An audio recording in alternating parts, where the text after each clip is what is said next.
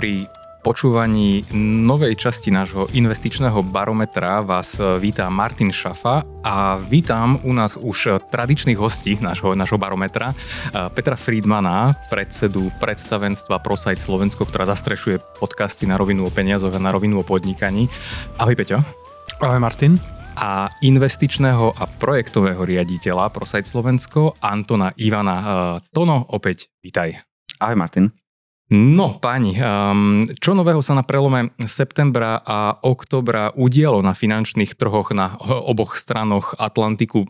Môžeme tentokrát začať u nás v Európe. Dostáva sa inflácia pod kontrolu, čo by mohlo v dohľadnom čase znamenať zastavenie rastu úrokov a teda ceny peňazí. Tono. OK. Ja by som začal asi, asi uh, tak ako si spomínal, tou infláciou. A uh, Samotná inflácia za, za september, tie dáta ešte nie sú finálne, sú predbežné. Európska centrálna banka očakáva infláciu za september na úrovni štyri celé tri percentá v rámci krajín eurozóny. Celkovú infláciu za rok dvetisíctridsaťtri na úrovni päť celé šesť percenta. Sú krajiny, kde tá inflácia teda je vyššia, sú krajiny, kde tá inflácia teda je nižšia, tak ako sme už viackrát rozoberali v minulosti. Na Slovensku sa odhaduje inflácia za september na úrovni osem celé päť percenta. Mal by to byť pokles z augustových dát, ktoré boli na úrovni osem celé deväť percenta. Všetko sú to predbežné dáta, ktoré by mali byť potvrdené alebo, alebo možno mierne korigované v priebehu najbližších dní. Samotná tá inflácia má veľký význam pre samotnú ekonomiku z pohľadu ďalšieho nastavenia úrokových sádzieb. Európska centrálna banka na, na svojom septembrovom zastúpení a zvýšila úrokové sádzby. A depozitnú sádzbu navýšila teda na štyri percentá, hlavné refinančné operácie teda na štyri celé päť percenta, s tým, že teda bolo to už desiate navýšenie v priebehu posledných štrnásť mesiacov. No, to išlo nejaké desiate navýšenie v rade, že? Tak, tak, tak, tak, áno, presne tak. No a prečo o tomto takto hovoríme? Uh, samotná výška inflácie ako aj výška úrokových sádzieb má vplyv na, na vývoj ekonomiky, na to, ako spotrebitelia reagujú, a ako si berú úvery, ako firmy teda sa úverujú, ako, ako robia investície a vo finále teda má to vplyv na, na rast hrubého domáceho produktu. A tým, že teda to bolo desiate zvýšenie za posledných štrnásť mesiacov a platí teoretická a, a, príruč, a, poučka alebo teoretická informácia z, z ekonomie, teda, že pokiaľ sa zvyšujú úrokové sadzby, a há dé pé klesa, alebo teda nerastie minimálne, lebo logicky teda so zvyšujúcimi sa úrokovými sádzbami a rastú úrokové náklady a firiem ako aj domácnosti a tým pádom teda spotreba sa znižuje. A Európska centrálna banka, a ako aj ó é cé dé a aj ostatné medzinárodné organizácie očakávajú rast há dé pé eurozóny v roku dvetisíctridsaťtri na rovni nula celé osem percenta. A tak ako aj v prípade inflácie, aj v prípade rastu há dé pé alebo vývoja há dé pé, a sú krajiny, ktoré sú na tom lepšie a sú krajiny, ktoré sú na tom horšie. A tie krajiny, ktoré sú na tom lepšie, sú o, napríklad Portugalsko a Španielsko. A, a tie čím, krajiny, čím, čím to je? O, je to spôsobené podľa mňa viacerými efektmi. A, ak dovolíš, ja len doplním teda, že, že to, sú, to sú tí premianti, tí, ktorým sa darí lepšie alebo bude sa dariť lepšie. A potom tie krajiny, ktorým sa dajú horšie, a, tak a, najväčší porazený je Nemecko. A, no, a zase to súvisí s tým, ako sú jednotlivé krajiny a, prispôsobené, alebo ako je ich ekonomika a, prispôsobená a, na, na súčasnú situáciu. A, Portugalsko a Španielsko ťažilo z a, oživenia ekonomiky a cestovného ruchu po covide. A, tam naozaj teda a, cestovný ruch tvorí značnú časť há dé pé. A zároveň tieto krajiny sú ďalej od Ukrajiny a od východnej časti teda Európy, ktorá bola viac zasiahnutá cenovými šokmi a spôsobenými teda nárastom energií. Na druhej strane Nemecko je krajina, ktorá je, je silne priemyselne zameraná, a, no a tá teda aj vplyvom teda ukrajinsko-ruského konfliktu bola veľmi negatívne ovplyvnená cenovými nárastmi na, na energiách. Mm-hmm. Čiže tá štruktúra ich, ich hospodárstva je skrátka inak, sú energeticky veľmi že ná, náročné hospodárstvo a tým pádom sa Aha. ich to dotklo viac, môžeme to povedať takto. OK, a možno Peťo, keď sa ťa um, opýtam, my sa v týchto častiach, ak by sme spočítali, koľkokrát sme použili slovo inflácia, a je nejaký, že má to nejakú svoju cielenú hodnotu na úrovni, že dva percentá, a možno niekoho napadne tak úplne laicky, že prečo vlastne chceme, alebo centrálne banky chcú, aby bola inflácia. Nebolo by lepšie, keby ako peniaze nestracali na hodnote? Mhm. No, cieľná inflácia okolo dva percent je z toho dôvodu, že to pomáha, aby ekonomika rástla. Inflácia je z veľkej časti o tom, ako potom ľudia uvažujú o svojich peniazoch, úsporách a spotrebe. To znamená, že ja keď očakávam, že uh, tie tovary, služby, čokoľvek, čo si chcem kúpiť, chcem si kúpiť napríklad, ja neviem, nový telefón a uh, očakávam, že ten telefón bude budúci rok trošku drahší, tak uh, samozrejme radšej si ho kúpim teraz ako o rok, lebo o rok by mohol stať viac. Uh, a to je v tom prostredí tej takej, dajme tomu, dvojpercentnej inflácie. Vtedy to akože podporuje tú spotrebu a na druhej strane, ak firmy a ľudia sa vzdelávajú, snažia sa vymýšľať nové technológie, snažia sa prichádzať na to, ako robiť prácu lepšie, tak stúpa tzv. Produktivita práce. To znamená, že za rovnaký čas sme schopní toho vyprodukovať viac. A tým pádom môžu platy rásť rýchlejšie, ako je tá dvojpercentná inflácia, a deje sa to, že ľudia reálne bohatnú, zvyšuje sa životná úroveň a rastú tzv. Reálne mzdy. Nie tie nominálne, že len akoby číselne, ale aj reálne tá kupná sila tých peňazí ľudí rastie. A to je taký ten želaný stav, kedy ekonomika vie rásť, neprehrieva sa, nevznikajú nejaké inflačné tlaky, na druhej strane podporuje tú spotrebu a samozrejme aj teda je tam incentív byť produktívnejší.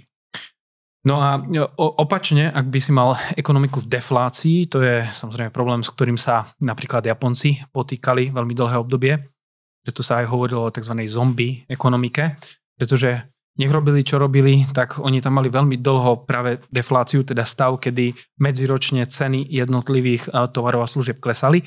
Môže to znieť, to je paráda, ideálny stav. Jasné.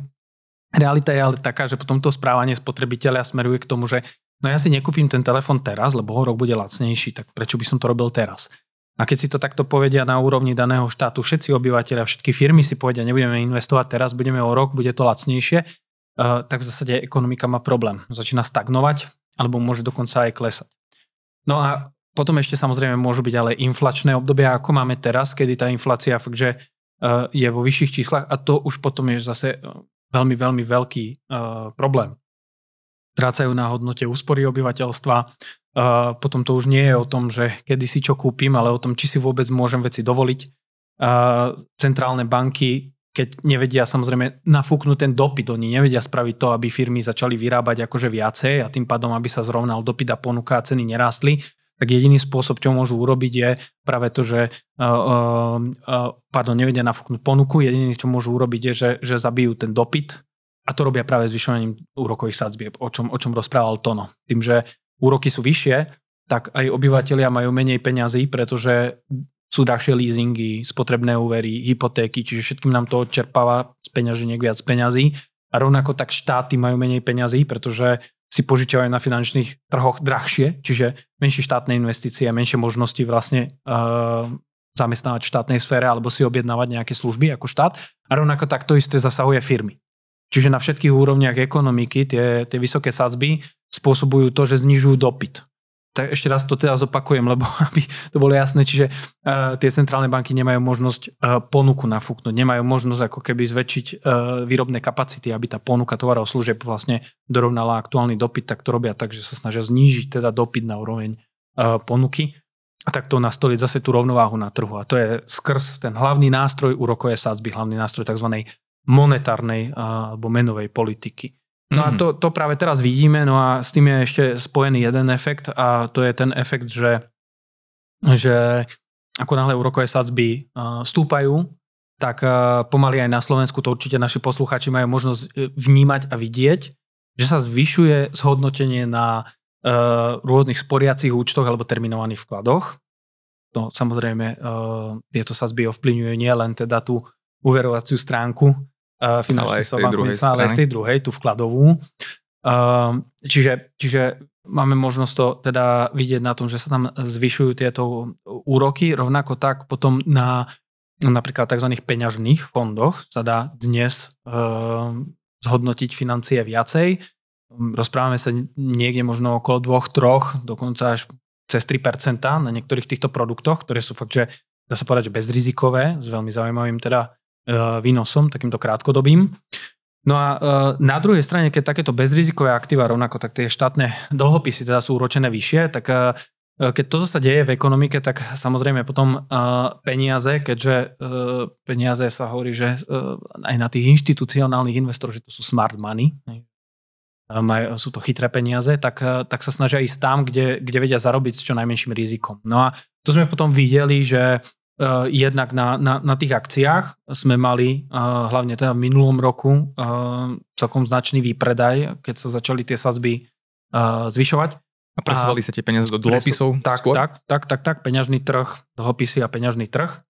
Teraz z veľkej časti je to práve ten peňažný trh, kde, kde tie peniaze smerujú. No a uh, rovnako takto vidíme potom aj na, na, na, v tej oblasti uh, realít, že tam tie ceny uh, klesajú. Samozrejme je tam viacej efektov. Jeden je efekt práve ten, že, že je pre bežné obyvateľstvo drahšie si dovoliť hypotéku a kúpiť si byt.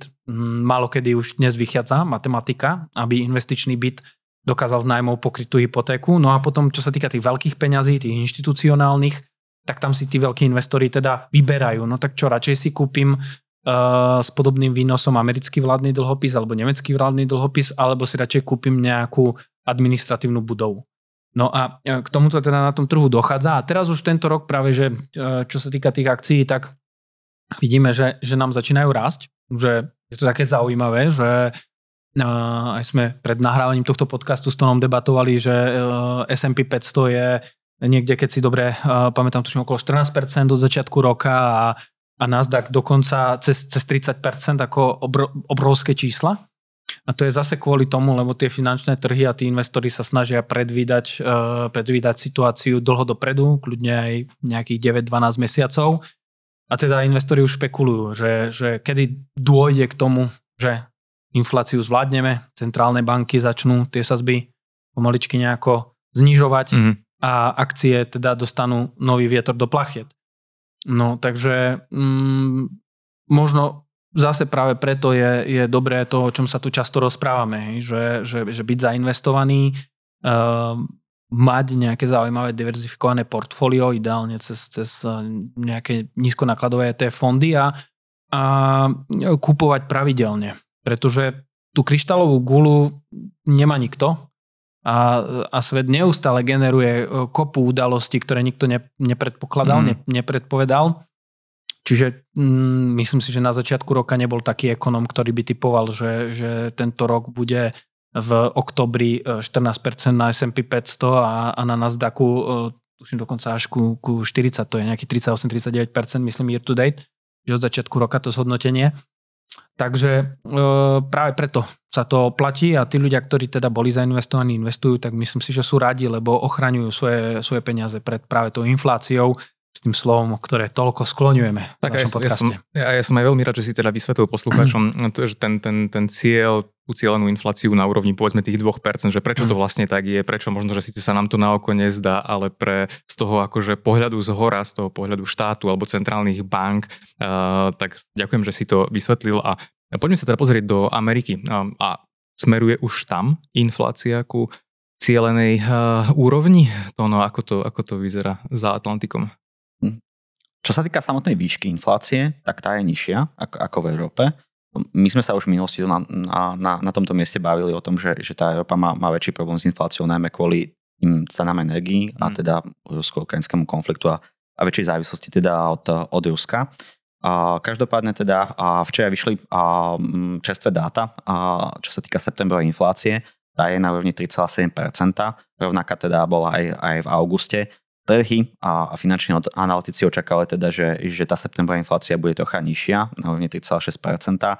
A finálne teda čísla sú však mierne, naozaj len mierne teda vyššie. A čo to však znamená? Znamená to to, že, že Fed alebo predstavitelia Fedu naďalej teda, teda americkej centrálnej banky. Americkej centrálnej banky a majú naplánované tohto roku ešte dva zasadnutia. Jedno je teda na prelome októbra a novembra, druhé je v decembri. Finančné trhy vo veľkom očakajú, že, že to novembrové, alebo teda to, to zasadnutie, ktoré bude na prelome októbra a novembra, a tam tá kľúčová roková sadzba nebude menená. Ten december je ešte taký otázny. Otázny môže byť v závislosti od toho, teda, ako sa bude vyvíjať inflácia to ďalšie obdobie. A v Amerike je tá situácia ešte o to trocha iná ako v Európe, že tá americká ekonomika je relatívne silná. Tie, tie čísla, ktoré som spomínal teda v rámci a, projekcie a rastu há dé pé v Európe, eurozóne na rovni nula celá osem percenta, tak ak si to porovnáme s Amerikou, v Amerike sa očakáva rast há dé pé na rovni dva celá jedna percenta za celý rok. A, a to je zase teda a, rast o dosť väčší ako v prípade eurozóny. A zároveň a, v Amerike teda je jeden z veľmi dôležitých ukazovateľov a, tzv. non-farm payroll. Je to teda, že reflektuje trh práce, a vychádza každý prvý piatok v mesiaci a reflektuje teda počet nových pracovných miest, ktoré daná v tomto prípade americká ekonomika vytvorila za posledný mesiac mimo poľnohospodárstvo. A aké to bolo číslo? No, to číslo, ktoré vyšlo teda minulý týždeň, bolo na mne tristotridsaťšesť tisíc. Bolo to druhé najväčšie číslo, teda, alebo druhý najväčší prírastok tohto roku. A čiže mnoho teda tá ekonómov na jednej strane vnímalo ako veľmi pozitívnu vec, lebo logicky teda, ak, ak rastie zamestnanosť a rastie počet ľudí, ktoré pracuje, tí ľudia majú dostatok peňazí, ktoré môžu následne míňať, firmám sa viac darí, alebo môžu viac vytvárať a, tovarov, viac služieb poskytovať. Znie to po pozitívne. Znie to pozitívne. Akurát reakcia akciových trhov bola taká, že, že, že prišiel k výpredaju, alebo teda a nevidel sme tam zelené, ale videli sme červené čísla. A opätovne to bolo spojené s, s tým, a, že a, predstavitelia Fedu a, vnímajú ten nárast a, pracovného trhu tak, a, tak významne, že aj napriek tomu, že tie úrokové sadzby teda narastli, tak stále majú možnosť toho, že, že úrokové sadzby ešte zvýšiť tohto roku, teda možno v tom decembrovom zasadnutí.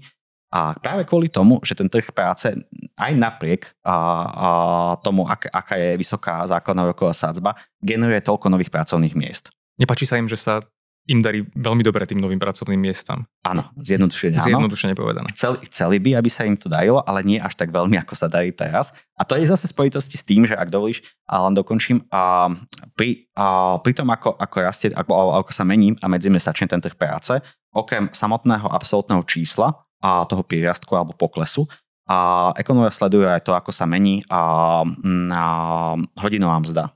Aký je tam veľký prírastok, alebo teda v prípade, v prípade poklesu, a, a pokles posledné mesiace naozaj hovoríme o prírastku. A prečo je to dôležité? Dôležité je to z pohľadu toho, že ak, ak vieme, že nám rastie pracovná sila, rastie počet zamestnaných, je veľmi dôležité, ako rastie priemerná mzda. Pretože ak by priemerná mzda rastla významne, alebo teda významnejšie, ako, ako rastie inflácia, znamenalo by to, že tí ľudia sú dobre platení a pokiaľ sú ľudia dobre platení, tak nemajú až takú, takú tendenciu šetriť. Pretože ak je inflácia teda vysoká, je to nepríjemné. Na druhej strane, ak, ak rastú mzdy, tak stále vieme, že, že pokiaľ tie mzdy rastú minimálne tak, ako, ako rastie inflácia, mm-hmm. alebo ak rastú, ak rastú viac ako inflácia, tak, tak je tu možnosť toho, že, že to míňanie tých ľudí teda bude rovnaké, minimálne rovnaké, ak nie vyššie. A to zase centrálnym bankám nepomáha k tomu, aby tá inflácia sa, sa postupne znižovala. Jasné, lebo teda, ak tomu chápem správne, pretože to množstvo peňazí v tej ekonomike narastá aj, aj rastom tej hodinovej mzdy a podobne. Mm, OK, no ja si myslím, že... že alebo Peťo, chceš ešte niečo dodať? Alebo máš nejakú že dobrú správu z toho posledného obdobia, keď sa bavíme o ú es á, predtým, než to na dnešok možno, že uzavrieme? Tak ja si myslím, že áno. Stále tam v ú es á sa, sa skloňuje ten termín, ktorý... sme možno, že už tu spomenuli, ak nie, tak len vysvetlím, že soft landing, alebo takzvané jemné pristátie. Že nie je recesia, nie je tvrdá recesia. A, áno. a, a to, to by mal byť vlastne stav, pri ktorom tá ekonomika dokáže sa zbaviť inflácie vďaka práve práci v tej centrálnej banky, zvyšovaniu sadzieb, bez toho, aby sa dostala do recesie. A je to taký, že zlatý scenár, o ktorom na začiatku, keď inflácia dosahovala deväť percent v Amerike, tak rozprávali veľmi, veľmi opatrne a v zásade niektorí si ani pomaly nedovolili o tom rozprávať. A teraz čím ďalej ide čas, tak sa to skloňuje viac a viac. To znamená, že tá pravdepodobnosť toho, že sa to podarí, tak sa zvyšuje. Samozrejme, stále o tom rozprávajú veľmi, veľmi opatrne. Ono teraz je taký um, zvláštny stav. A ten zvláštny stav je preto, lebo tí uh, centrálni bankári, oni na jednej strane vidia, že akože ide to tým smerom, akým chcú, uh, čo sa tešia, ale na druhej strane vedia, že stále musia veľmi tak tvrdo rozprávať uh, k trhu, k ľuďom, lebo poznajú ten príbeh sedemdesiatych rokov, mm. kde, kde to bolo tak, že ako náhle tá inflácia začala klesať, tak boli veľmi happy, hneď tie sadzby začali uvoľňovať, znižovať, zase inflácia vystrelila, potom zase to pritiahli, tak zase to začalo klesať, potom zase vlastne keď začali uvoľňovať, zase inflácia vystrelila a to trvalo takmer desať rokov. Hej. To boli tie sedemdesiate roky v Amerike. Tam prišiel legendárny predseda americkej centrálnej banky Paul Volcker a ten zvýšil tie sadzby takmer na dvadsať percent a zarezal tú infláciu, ale celkom solidne aj s ekonomikou. A, a, a, a, a, a po tejto skúsenosti už dnes vedia tí centrálni bankári, že musia byť veľmi zdržanliví. Preto aj ten narratív stále, že, že higher for longer, hej, že tie sadzby budú vyššie a dlhšiu dobu. Lebo vedia, že, že inflácia je z veľkej časti aj psychologická záležitosť. Proste je to správanie tých ľudí, spotrebiteľa a je to taká psychologická hra. Ak by priznali, že už máme vyhrané, tak by sa ten zápas s infláciou mohol zvrtnúť. Čiže oni musia vlastne uh, tú retoriku držať a samozrejme veľmi pozorne popri tom sledujú ten trh práce a dúfajú, že nedojde k stavu, kedy by ustrelila nejak veľmi výrazne nezamestnanosť a, a, a spustil by sa nejaký významnejší problém v ekonomike. No, takže držme si palce, držme si klobúky. Ono zatiaľ to vyzerá, že existuje stále uh, slušná nejaká šanca, že, že by to mohlo dobre dopadnúť v Amerike. Ak to dobre dopadne v Amerike, určite to bude menej tvrdšie aj pre Európu. Aj keď u nás, tak ako Tono spomínal, tak tá situácia je uh, komplikovanejšia ako, ako v Amerike. Uh, ale zase platí, že ak by uh, Amerika dostala nádchu, tak Európa má zápal pľúc. Uh, čiže to, to nechceme a pre nás je tiež veľmi fajn, ak, ak uh, oni to tam uh, dobre zvládnu. No a možno ešte jednu myšlienku len, len k tomu, ktorá je podľa mňa veľmi dôležitá, že uh, samozrejme, že v rámci podcastu, ako je tento, my musíme uh, zhodnotiť, čo sa deje. Musíme povedať o tom, čo je nové za ten mesiac, čo sa udialo a tak ďalej. A uh, ľudia z toho môžu nadobudnúť taký ten pocit, že, že fú, že, že to stále sa toho strašne veľa deje a že ak je to akože chaotické, jak tomu pochopiť, jak tomu rozumieť, že to je ako nadľudské sily.